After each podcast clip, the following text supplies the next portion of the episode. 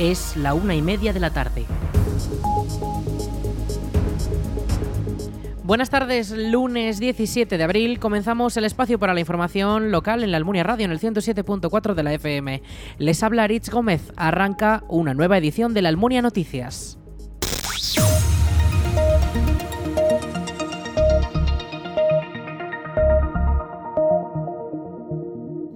Parque de Bomberos de la Almunia contará con un nuevo hangar de 346 metros cuadrados donde podrán almacenarse materiales y vehículos. La Diputación de Zaragoza ha destinado una inversión de 97.800 euros para este nuevo espacio cubierto y cerrado por los laterales que se levantará en la parte trasera del parque. La nueva edificación permitirá reorganizar el uso del espacio del Parque de Bomberos y tener una mayor capacidad de almacenaje de materiales por parte del Servicio Provincial de Extinción de Incendios en el que es el principal parque de bomberos de la zona centro de la provincia, que además cuenta con el refuerzo del parque de Cariñena. El anuncio de la licitación para poder comenzar a construirlo ya se ha publicado en la plataforma de contratación del sector público y una vez se adjudiquen las obras, la empresa responsable del contrato tendrá un plazo de tres meses y medio para realizar estos trabajos. La matriculación para nuevo ingreso en la escuela infantil municipal podrá hacerse hasta el próximo lunes. La Concejalía de Educación del Ayuntamiento de la Almunia ha informado de que el proceso ya está en marcha y que los interesados deben hacer los trámites en las oficinas del consistorio de la Plaza España. Les recordamos, el plazo para la matriculación para nuevo ingreso en la escuela infantil municipal de la Almunia acaba el próximo lunes 17 de abril.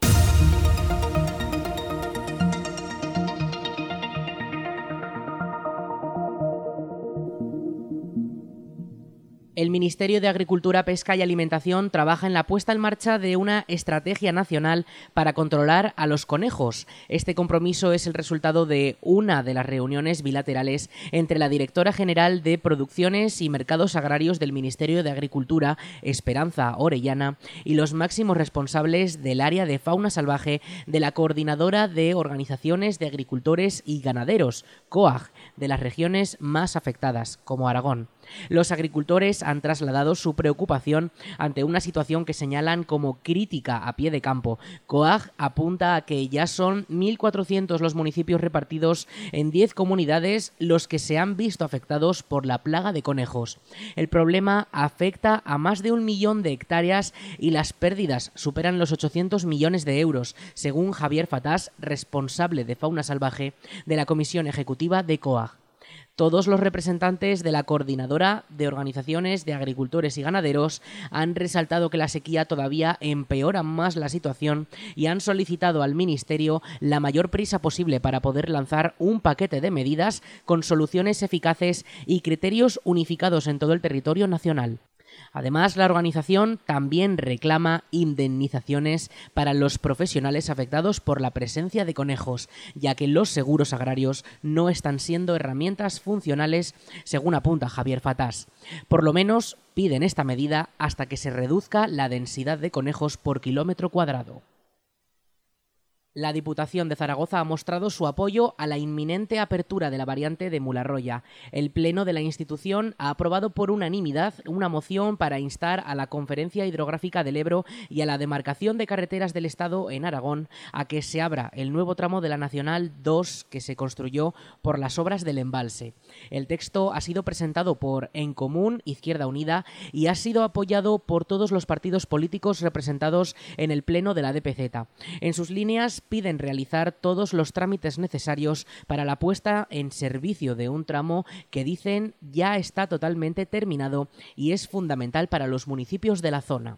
El pasado 30 de marzo los alcaldes de la Almunia, Morata de Jalón, Chodes, El Frasno, Codos, Arándiga, Nigüella y Santa Cruz de Grío ya mantuvieron una reunión para formalizar una petición conjunta y solicitar de igual manera la apertura inmediata de este tramo. Así lo explica Luis Velilla, alcalde de Morata de Jalón. Simplemente que si Confederación no había cedido todavía a demarcación la carretera o no la había cedido. Yo personalmente a estas alturas no puedo decir ni puedo explicar cuál es la realidad, porque a pesar de que con fecha 16 de enero del 23 la presidenta de la Confederación dijéramos que hizo la recepción para la variante para demarcación de carreteras, yo esta mañana no he sido capaz de aclararme en ese, en ese término, ¿no? Con lo cual, no puedo decir qué es, cuál es lo que está pasando realmente. No me atrevo a decir nada, porque no lo entiendo. Pues afecta muchísimo porque era, eh, dijéramos que era eh, la carretera necesaria y que usábamos para dirigirnos hacia la Almunia. La sustitución, por supuesto, estaba en la autovía, pero la autovía hay gente que no se atreve y, por supuesto, el tráfico agrícola no puede pasar por la por la autovía, con lo cual tenía que utilizar la, la Nacional 2, lo que dijéramos que la Confederación había puesto para que la pudieran utilizar, que era una parte de la antigua Nacional, unos caminos muchas veces intransitables y cuando ya se empezó a hacer la, nueva variante, pues un, algún trayecto de la misma. Ahora la declaración de la DPZ arroja nuevos datos sobre la situación, como que la obra de la carretera ya se entregó el pasado 30 de noviembre o que el 16 de enero la presidenta de la Confederación Hidrográfica del Ebro, Dolores Pascual, puso a disposición de la demarcación de carreteras del Estado este nuevo tramo de vía cuya construcción forma parte de las obras del embalse. Desde la moción justifican que la culpa es de la Confederación, ya que explican que mantienen instaladas injustificadamente las barreras de acceso que impiden la circulación. El nuevo tramo de la carretera nacional 2A sustituye al antiguo, cuyo trazado atraviesa lo que hoy en día está inundado por la poca agua que almacena el embalse y la propia presa ya finalizada. Esta situación lleva alargándose desde 2009, cuando ya se cerró el tráfico y se dejó como únicas alternativas la autovía o los caminos rurales para los vehículos que no pueden acceder a esta primera opción.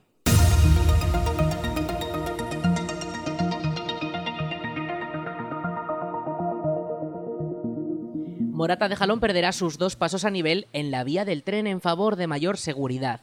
El Pleno del Ayuntamiento de la localidad ha aprobado el proyecto de la nueva circunvalación que permitirá desviar el tráfico por un nuevo paso que sacará por las afueras todo el tráfico de vehículos por parte de la carretera de servicio que en su día habilitó Cemex. Adif ha sido el responsable de la redacción del proyecto que acabará con los dos pasos a nivel que todavía existen en Morata. Este cambio en las vías de la localidad permitirá un continuo flujo de vehículos en la carretera autonómica A2302 que conecta con Chodes y suprimirá todo el tráfico que debe de atravesar la calle mayor de la localidad. Además, las obras supondrán la adaptación de caminos agrícolas, nuevas rotondas para regular el tráfico, un puente superior que cruce las vías del tren y una pasarela peatonal para cruzar las vías donde se ubicaba el principal paso a nivel. Morata de Jalón quiere tener lista su residencia de mayores en otoño. Las obras avanzan a buen ritmo desde comienzos de año y las previsiones del ayuntamiento de la localidad apuntan a que finalice la construcción en julio. Posteriormente, el consistorio deberá equiparla con todos los recursos necesarios con el objetivo de que este mismo 2023 ya pueda albergar residentes.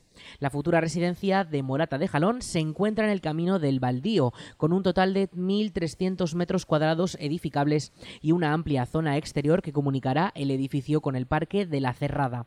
Es un edificio de una sola planta con 30 plazas de residencia, servicio de centro de día y asistencia domiciliaria. Además, contará también con cocina y comedor, lavandería, peluquería o fisioterapia, servicios de los que también podrán beneficiarse el resto de vecinos del municipio. El ayuntamiento se ha basado en el modelo de la residencia del municipio de Romanos y ya cuenta con algunas listas de posibles trabajadores. El proyecto ha supuesto una inversión de 2,2 millones de euros provenientes de los fondos europeos Next Generation y de dos créditos, uno del Plan Plus de la DPZ de 2022 y otro de fondos propios del municipio. Además, la inversión para adquirir los equipos saldrá también del Plan Plus de la Diputación Provincial, pero en este caso de la convocatoria de 2023, con un importe total de 230.000 euros.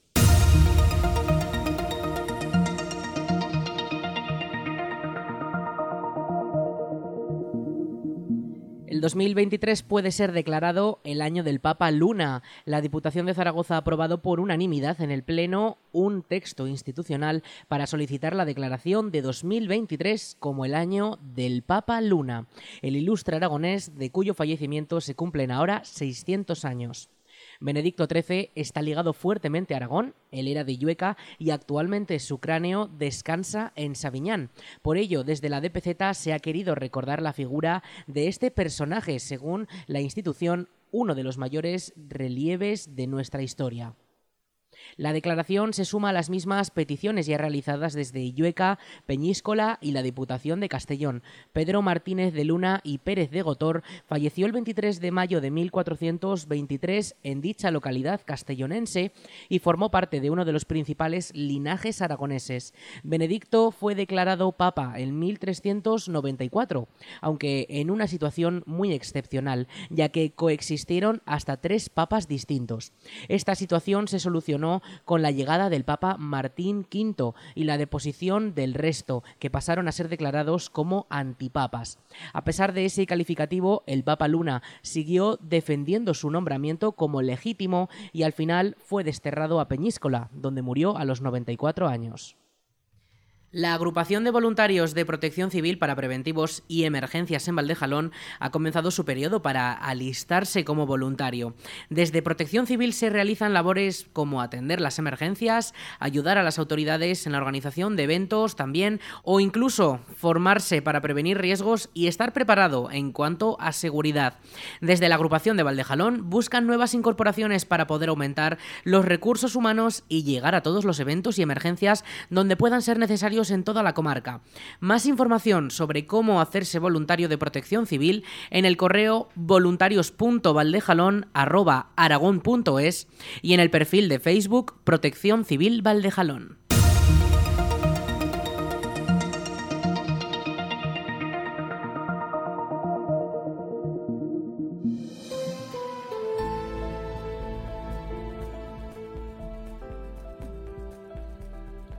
Quedan unos 50 días para las elecciones municipales y el Ayuntamiento de la Almunia ha comenzado el periodo de exposición al público de las listas del censo electoral para la cita municipal y autonómica del 28 de mayo, donde se renovarán los ayuntamientos de todo el país y algunos parlamentos autonómicos como las Cortes de Aragón. El censo puede consultarse del 10 al 17 de abril para poder comprobar que figuramos en la lista y en su caso reclamar si fuese necesario. Proceso electoral se desarrolla de esta manera. Las elecciones de mayo ya están convocadas y el voto por correo ya puede solicitarse en las oficinas de correos hasta el 18 de mayo. Unas semanas antes de que acabe ese plazo, entre el 29 de abril y el 3 de mayo, los ayuntamientos harán el sorteo de las mesas electorales y se notificará a los elegidos mediante correo. La campaña electoral comenzará el viernes 12 de mayo a las 12 de la noche y finalizará dos semanas después el viernes 26 a las 12 de la noche. El sábado será la jornada de reflexión donde no se podrá hacer campaña ni pedir el voto ni publicar sondeos y finalmente el 28 de mayo los colegios electorales abrirán a las 9 de la mañana. Tras 11 horas abiertas, las urnas cerrarán a las 8 de la tarde y poco después ya se podrán conocer los resultados poco a poco de los municipios y de las elecciones autonómicas.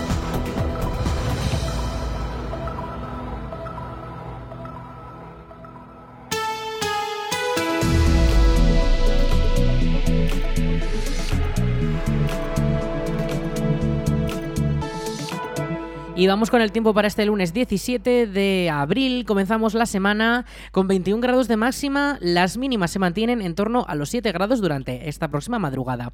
Ya hemos tenido durante las primeras horas de hoy cielos despejados y así se van a mantener prácticamente todos, toda la semana. Eh, con alguna nubosidad, sobre todo el martes eh, y el jueves a eso de las primeras horas de la mañana. Las temperaturas van a estar en torno a los 20 grados. Eh, van a ir subiendo poco a poco de al fin de semana, pero ese fin de semana volverán a descender. Tendremos mañana martes 20 grados, como les decimos, el miércoles 25 de máxima y el jueves rozaremos los 30 con esos 28 grados. El sábado podrían llegar algunas precipitaciones, pero el domingo clave de esta semana, el domingo 23, es el día clave, San Jorge, tendremos de momento, según avanza la Agencia Estatal de Meteorología, 23 grados de máxima, 8 de mínima, hará algo de fresquete por la, por la noche, por la madrugada y las precipitaciones no van a ser muy destacadas, aunque puede haber una pequeña probabilidad todavía eh, de que caigan algunas gotas durante las primeras horas. Pero esto, como decimos, es la previsión que tiene AEMET de cara a una semana. Las cosas pueden cambiar todavía mucho.